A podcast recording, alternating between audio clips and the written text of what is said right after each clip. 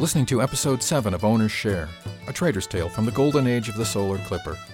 Written and read by Nathan Lowell. Chapter 14 Diurnia Orbital, December 21, 2372. I'd forgotten the sybaritic pleasure of a hotel bed. They're frequently soft, invariably wider than a bunk, and dressed with luxurious linens. More, when sleeping in a hotel, my body seems to know it doesn't need to wake at any particular time.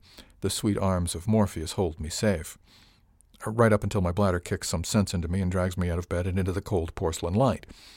It was barely 0600 when cold tiles interfered with snuggly dreams, and I found myself in the middle of my morning routine before I really grasped the idea that my day didn't need to begin until I wanted it to. By then, of course, it was too late, and I finished rinsing off the depilatory cream, brushed my teeth, and frowned at the sparseness of the fuzz that adorned my scalp. Having a spacer's buzz cut saved me from the indignity of the comb over, but apparently not the risk of blinding people from the reflection. As if that weren't enough, clothing became a problem as soon as I padded out of the bathroom and began rummaging in my grav trunk. I had ship suits, uniforms, workout gear, and almost no civilian business attire. I found four pairs of jeans in various states of disrepair, a couple of polo shirts, and exactly one sport coat, which on close inspection was missing two of the three buttons on the front. The ship suits would be fine for mooching about the docks, and I could wear an undress uniform anywhere on the orbital in a pinch. The dress blue uniform was wrong for almost every social occasion I could think of, and while I might eke by with it for some business meetings, I didn't think Willie Simpson would appreciate me showing up in it. I needed to do some shopping, at least enough to get by on in the short term until I could find a decent tailor. On a whim, I rummaged around in the bottom of one of the trunks and turned up a small box of odds and ends. In it, I found the small data key with the engraved R on the top, my introduction to Henri Roubaix. I tucked it into the top of the grav trunk where I could find it easily later. Pulling on the least disreputable pair of jeans and a dark green polo shirt, I padded barefoot out into the common room. I rummaged around in the small kitchenette until I found the coffee making supplies and proceeded to make some coffee colored water that might have had more taste if I'd just chewed the paper filter. I looked at an ornate clock on the wall and tried to prioritize what I needed to do. Another sip, and I realized the first thing I needed to do was find a decent cup of coffee. I retrieved a pair of socks and ship boots from my trunk, slipped on the badly dated sport coat, and grabbed my tablet from the nightstand. It fit neatly into a side pocket. The door opened predictably onto the corridor, and I used it to slip out of the suite. Of all the problems I faced in the day, coffee was one I knew how to address. I headed for the lift, and as I stepped aboard, my stomach growled loudly. I punched the O2 button and headed for the solution to that problem as well. The aromas of coffee, bacon, and toast flooded the lift as soon as the doors opened on the O2 deck. Whoever engineered that placement had to have been a genius, and I shook my head in admiration as I pushed through the door to Over Easy, my favorite restaurant in the whole sector. The breakfast rush roared inside with the clinking of metal on china, half a hundred conversations, shuffling feet, and all the myriad sounds a small room filled with people all busily eating can hold, I lurked by the door until I saw a beefy woman wearing an orbital maintenance jumpsuit push back off a stool on the left end of the counter. I made my way to it even as she slid between the tables and headed for the door. The vinyl seat was still warm as I clambered onto it, but the place in front was already clean and set with fresh silver and a pristine white china mug.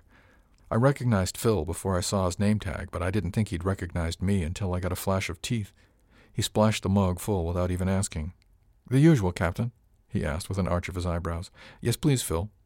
He nodded once, scrawled something on an anachronistic paper tablet, and slapped it into a clip in the rotating contraption in the kitchen pass through. The coffee hit the spot, and after a few swallows, my brain stopped complaining and started kicking over. Fitfully, but kicking. The comfortable hubbub of the restaurant faded into the background while I considered my options. In my mind, I started a mental list of the things I needed to do. First on it, I needed to meet with William Simpson. Before I could do that, I needed to get some better clothes. Nothing flashy, but at least better than decrepit jeans and a dated jacket. I pondered Avery's advice on renting an office. If I was going to keep Miss Arione busy, perhaps having a locale would be the right choice. Something about that idea niggled in the back of my brain, but a plate of ambrosia derailed the train of thought, and I dug into breakfast with a will. The eggs were perfect, bacon crispy, and the mound of onion fried potatoes made the perfect base. In about four ticks, the china plate held only a couple of greasy smears and a bit of yolk that I sopped up with the last corner of toast. I sighed in contentment and finished the coffee. Phil offered to refill, but there was a line at the door and I had things to do, so I refused, thumbed the tab, headed back to the room to do some research on clothiers. If I were quick, I could probably get outfitted before I paid a visit to the offices of Lark Simpson and Green. As I stepped out of the restaurant, a wiry hand dug into my right elbow and used my forward momentum to swing me around, face to the wall, and warm weight pinned me there while a sharp metal object dug into my back just above my kidney. This is what we're trying to avoid, isn't it, Captain? Miss Arione hissed into my ear. People getting to jump on you, maybe robbing you, or worse. She dug what had to have been her tactical defense pen into my back for emphasis. She held me there for about five heartbeats before releasing the pressure on the pen and stepping back. And a cheerful good morning to you, too, Miss Arione. She stood there in a variation of the outfit she'd worn the night before. Her face was flushed, and her expression was not one I was used to seeing directed at me. That's what you have to say? A cheerful good morning to you, too, Miss Arione? She rested a fist on her hip and cocked her pelvis to the side. The coated titanium barrel of the defense pen gleamed in the overhead lights as she rolled it between and over the fingers of her free hand. You don't seem to be taking this very seriously, Captain. A pair of spacers gave us amused grins as they stepped around us and pushed through the door to Over Easy. Perhaps we could head for the lift while we chat, Miss Arione, at least clear the passage a bit. I nodded at the lift doors. Shall we go? Miss Arione groaned in exasperation as I struck off, leaving her standing there. If you're not going to take this seriously, Captain, there's not a lot of point, is there?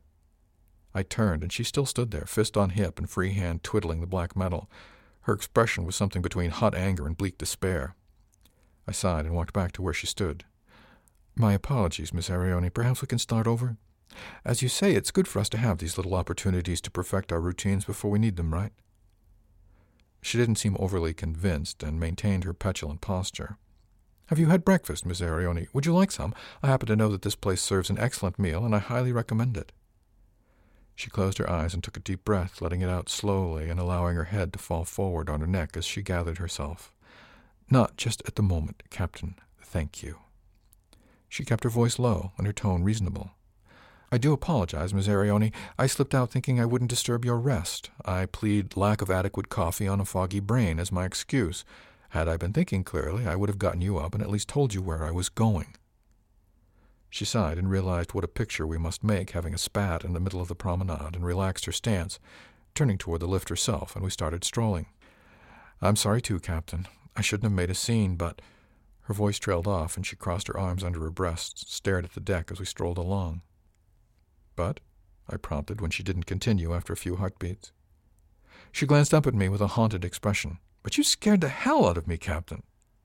Scared you, Miss Arione? I came out looking for you, I found a pot of coffee in the kitchen, a cup with what looked like two sips taken out of it, your room torn up, your trunks wide open and looking like they'd been rifled, clothes everywhere, and you weren't there. I didn't know where you'd gone. I had no way to reach you. I relaxed a little when the bellman said he saw you leaving by yourself dressed in civvies and heading for the lift, but. She paused and shrugged a bit sheepishly. By then I was so mad I wanted to kill you myself. I nearly laughed, but realized she was serious and I'd already insulted her too much for one day. I managed to control it. Why would anybody want to kidnap me, Miss Arione? I worked to keep my voice level and reasonable. Sorry. I should have shown you this last night. She looked around and crossed to a newsy kiosk and pressed the preview button on the top. A series of headlines flashed across the preview screen, superimposed with a read the whole story by now watermark over the top. She stopped the display on a headline that read, Diurnia's most eligible bachelor? Under it, a slightly blurred but still recognizable picture showing a three quarter view of a man in a ship suit walking along the docks. Is that supposed to be me? I asked, leaning into the screen to try to see. She shook her head and sighed in exasperation. No, Captain, that is you. I'd say it was taken some time yesterday morning before the change of command. You went out in the morning and came back with Mr. Wyatt. I looked at her sharply until I remembered she'd been on watch. Yes, but what makes you think this was. I turned back to the picture and realized that the blurry figure walking along with me was in fact Avery Wyatt. Oh. I saw this last night at the cafe while I was waiting for you. I meant to show it to you, but then you and Miss Kingsley walked away and I forgot about it until this morning when I got up and found you gone. I straightened up and realized that from her perspective she had a good point. I nodded to her in apology. I'm sorry, Miss Arioni. We obviously do need to work out our procedures. We took a few more steps toward the lift before something she said caught my attention. What did you mean you had no way to contact me?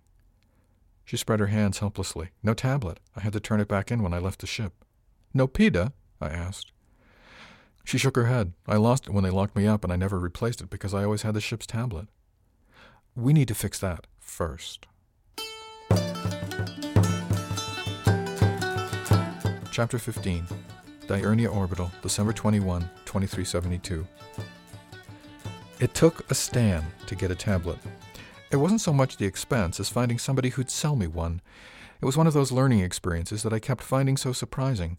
It was the first time I'd tried to buy ship's gear while in civies, or at least what they considered sensitive gear. I had to thumb an ident chip to prove I was a captain before they'd sell me one, and even then they didn't like the idea that I wasn't actually on a ship.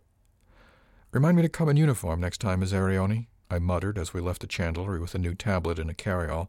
Aye, aye, sir. She had a little giggle in her voice. We took about four steps toward the lift when I felt her stiffen. What is it, Miss Arioni?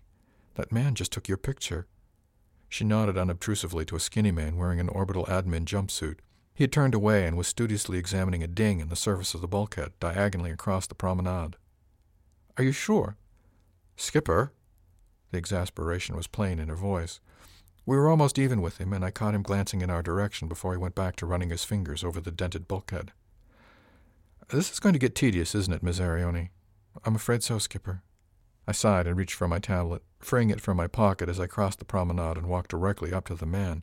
Captain! Miss Arioni's voice was a muttered hissing sound behind me.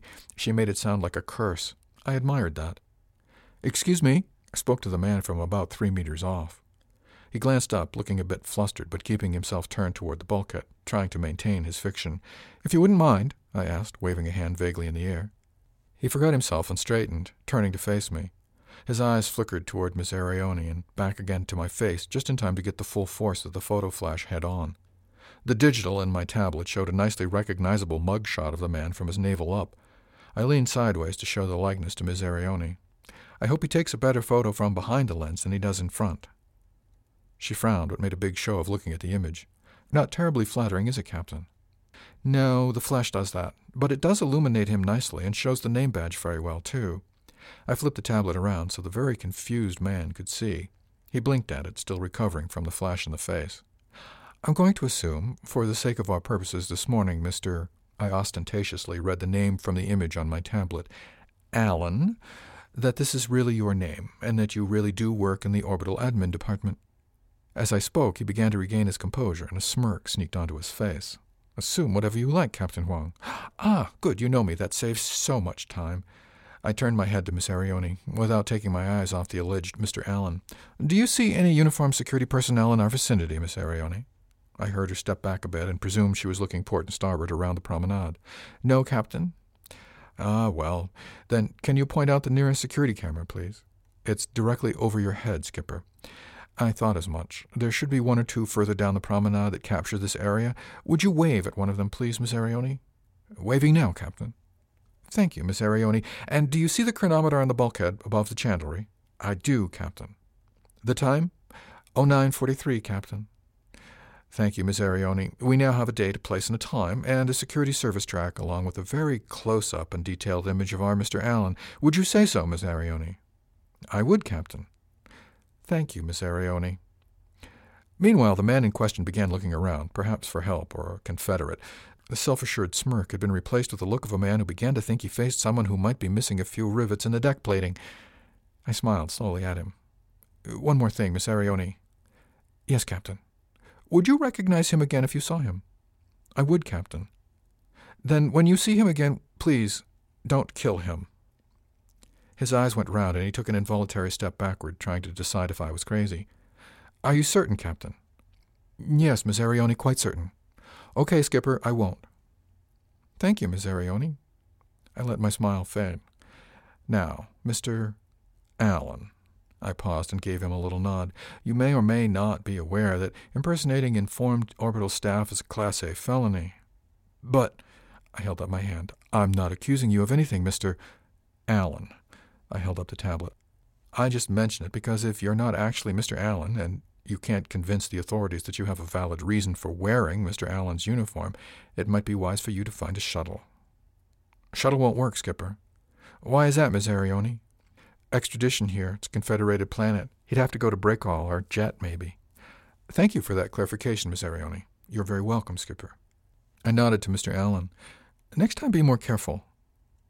I turned and continued strolling down the promenade as Miss Arioni stepped along beside me, and we walked in silence for a while. Do you think you scared him, Skipper? I thought about it. It was a pretty obvious play. I'm pretty sure we didn't get a clean win, but he'll think twice next time. I glanced at her. You will recognize him again. Oh, yes, sir. As we rounded the curve to the lift, we met two uniformed security guards coming the other way. One had a tablet out with an image on it. When they saw us, they changed course to intercept. I grinned. Officers, good morning. Thank you for your prompt assistance. I still had my tablet out and held it up for them to see what I had before I made any sudden moves.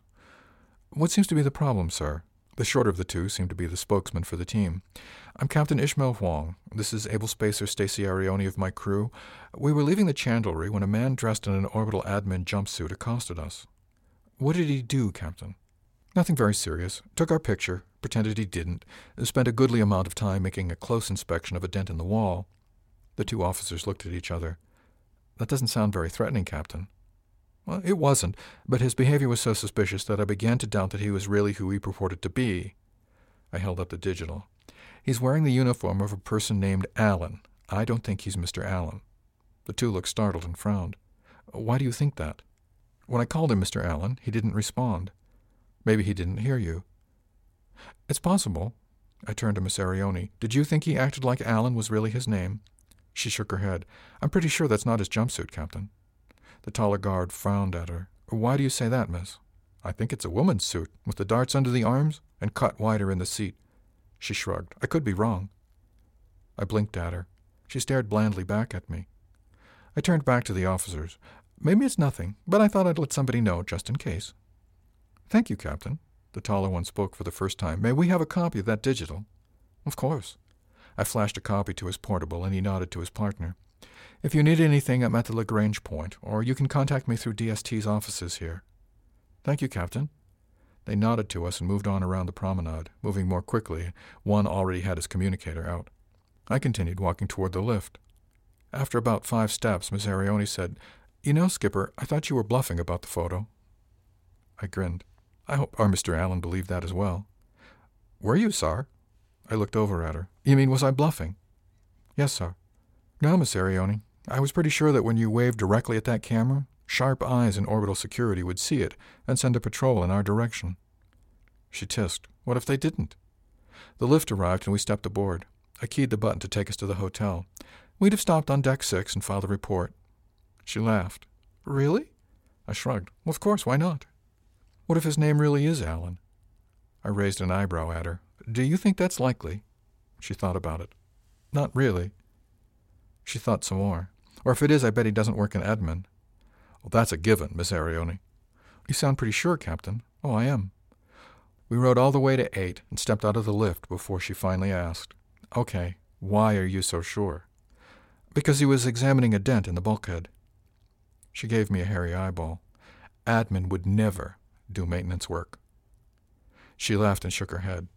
That was good work on the woman's suit, though, Miss Arione. I didn't catch that. She got an odd look on her face. You never bluff, do you, Skipper? I thought about it. I'm a terrible liar, Miss Arione. I try not to do it at all, so perhaps never is too strong a word, but no, I hardly ever bluff. She grinned at me. I do. We arrived at the hotel and found two messages waiting, one from Kirsten Kingsley and one from William Simpson. Fancy lunch with Kirsten, Miss Arione? Sounds okay, Skipper. She was focused on getting her new tablet fired up. She says she has a job for us. That got her attention. Us, sir? That's what it says. How does she know about me? She looked at me with a stricken look on her face. She saw you playing bodyguard on the promenade last night. Oh, her boy wasn't all that subtle. You two should have teamed up. Would have been more believable. She flashed me an aggravated look and went back to work on her tablet. I'm going to take a shower, I announced to the room at large. Don't leave unless you tell me, sir. She didn't look up. I shook my head and headed for the sumptuously appointed shower, complete with three heads and a hand sprayer. By the time I got out, I saw the message light on my tablet was flashing. Surprised, I opened it up and saw a message from Miss Arioni. It read, Thank you, Captain. I promise not to mug you in the passageways again. I snickered and keyed a reply. Thank you, Miss Arioni. Much appreciated. I clicked send and heard her tablet bip in the next room. I sighed and surveyed the wreckage that was my wardrobe. I needed clothing, something better than the civvies department at the chandlery. I slipped my jeans and polo back on and padded out to the common room. Miss Arioni, who's got the best men's shop here in Diurnia? She was still playing with her tablet and looked up to frown at me. Skipper, how long have you been with DST? Ten Stanyers? Uh, something more than that, Miss Arioni. Don't you ever shop? She eyed the polo and jeans. No, I guess you don't. Where did you get those? The chandlery? I looked down at myself. Uh, probably, yeah. She gave a long, suffering sigh. You want to dress to impress, or just get by, or what? I ran a hand over my scalp and sighed. You know, I really haven't thought much about clothes since I made third mate. I've been too busy. You wouldn't know it now, but I used to really know how to dress at one time. She shook her head. Well, you're in a ritzy hotel. Ask the concierge. He'll know. He takes care of rich people every day. I'm not rich people, Miss Arioni. She arched an eyebrow in my direction without actually turning her head. Then why do the newsies have pictures of you with misleading captions? Another one. She held up her tablet so I could see the picture. The headline read, Trouble in Paradise? It was a picture of Miss Arioni and me outside of Over Easy, just at the point where she'd smacked me into the bulkhead. My head was turned so my face was clearly visible, if very grainy, and Miss Arioni's cheek was just in the frame. That didn't take long. She shook her head. It doesn't. Saves so much time when you don't have to actually check facts or get photo releases or anything. Concierge, huh? And dress your age, please. I'm not guarding some midlife crisis case with delusions of youth. Miss Arioni? She looked over at me. Sar? If you ever believe that I'm a midlife crisis with delusions of youth? She had the grace to blush when she realized what she'd said. She swallowed before answering. Yes, sir? Kill me quickly. She laughed. Deal, Skipper. I shook my head and went back to my room to grab some boots. We had a stand or so before our luncheon with Kirsten. Perhaps it would suffice to get something decent to wear. In less than two ticks, Miss Arioni and I had braced the concierge about menswear, and he'd assured us that a shop with the unlikely name of Chicks would provide what we needed. We took the lift down to deck seven and located the place without difficulty. A dummy in the display window wore a classic navy blazer and white slacks combo over a garishly patterned shirt with a Henley collar. Miss Arioni eyed it even more dubiously than I did, but we went in. The shop wasn't crowded, but a number of patrons, men in their late twenties and early thirties mostly, kept the sales staff busy. I took the opportunity to do a survey stroll around the shop to get a feel for the kinds of clothing available, and even Miss Arioni seemed satisfied. At least the looks she was giving some of the other patrons seemed quite predatory, which I took to be a good sign. Eventually, a harried looking individual dressed in a polo and jeans that looked suspiciously like they'd come from the chandlery came to help us. He eyed me dubiously and tried not to flirt with Miss Arioni. Sir, he asked. Call me Ishmael, I told him with a grin. Okay, Ishmael, how can I help you? I sighed and focused. I need some basics a couple of jackets, some shirts, a pair of slacks, and a good pair of jeans. Okey doke. Any preference on color and fabric? Uh, wool blends on the jacket, charcoal and navy, chino or twill pants, flat front, khaki off white. I need at least one white shirt and a couple of pastels. The two of them goggled at me. One moment, sir. Uh, Ishmael. I'll be right back. Miss Arioni sidled up to me with the most confused expression on her face. Sar, if you know how to dress, what are you doing wearing those? Her eyes swept my outfit. I told you, Miss Arioni, I used to dress all the time. Since I've been an officer, I've just not had the time or the need. Our eager salesman returned with several items over his arms. In a matter of a few ticks, I'd selected the jackets and slacks, added a couple of shirts, and rejected every tie in the place. The shirts fit well enough off the rack, and the standard sized slacks only needed a quick run through the hemming machine in the back room. The jackets needed an extra couple of ticks, but in less than half a stand I'd dropped over 500 credits on clothing. I chuckled as I thumbed the tab, and Miss Arioni arched an eyebrow. What's so funny, Sar? I remember the first time I bought real clothes and thumbed the tab. Everybody was shocked that I'd spent that much money on one basic outfit with a couple of shirts. She frowned in disbelief. What'd it cost? A hundred credits? More like two kilocreds. That must have been a long time ago, she said. And miles away, Miss Arioni. I smiled at the memory. That was one outfit I never regretted buying. Really, she said dubiously. I still haven't found a tailor like Roubaix. The clerk gasped. Sir? I turned to him. Yes? I thought I'd forgotten something, like paying the bill. You knew Henri Roubaix? Yes, but it was a long time ago. Over in Dunsany Roads, yes? He seemed quite excited. Yeah, that's him. Funny little guy, but he knew how to dress people. I sighed in admiration at the memory. You never, Miss Arione said. What? I looked at her in shock. I most certainly did. Twice, actually. The second time was only to get some fresh clothes for the academy, if I remember correctly. Is it true you needed an invitation, sir? the clerk asked. Actually, no. He called it an introduction, I think.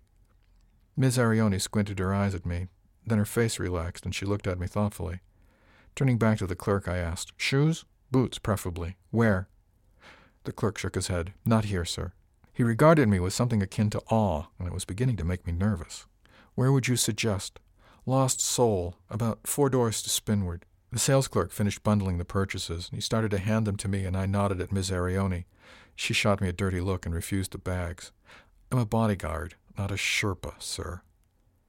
The clerk looked back and forth between us, seemingly at odds as to what to do with the bundles. I took them off his hands, and we headed out the door. The lost soul was on the way to the lift, and only two hundred credits later we headed back to the room. I glanced at the chrono and realized we still had half a stand before we were supposed to meet Kirsten, so I shooed Miss Arione away from the bags of clothing and skinned into one of the outfits, slapped a pair of shoes on my feet, hung an extra jacket in the closet. I found that my tablet dragged the jacket out of shape if I put it in the roomy side pocket, but also discovered that it fit nicely inside the left breast. Miss Arione met me at the door with an approving glance, and we sallied forth to find out what job Kirsten Kingsley had in mind. Thanks for listening to Owner's Share, a trader's tale from the golden age of the solar clipper. Music is Larry O'Gaff, a traditional tune performed by Ragtime Larry and Tom Joad and is used with permission of the artists. You can find this and other works by Ragtime Larry and Tom Joad on the Internet Archive at www.archive.org. This has been a presentation of Durandus, offered under a Creative Commons Attribution No Commercial No Derivatives 3.0 U.S. license. For more information about the book, the author, or the golden age of the solar clipper, visit www.solarclipper.com.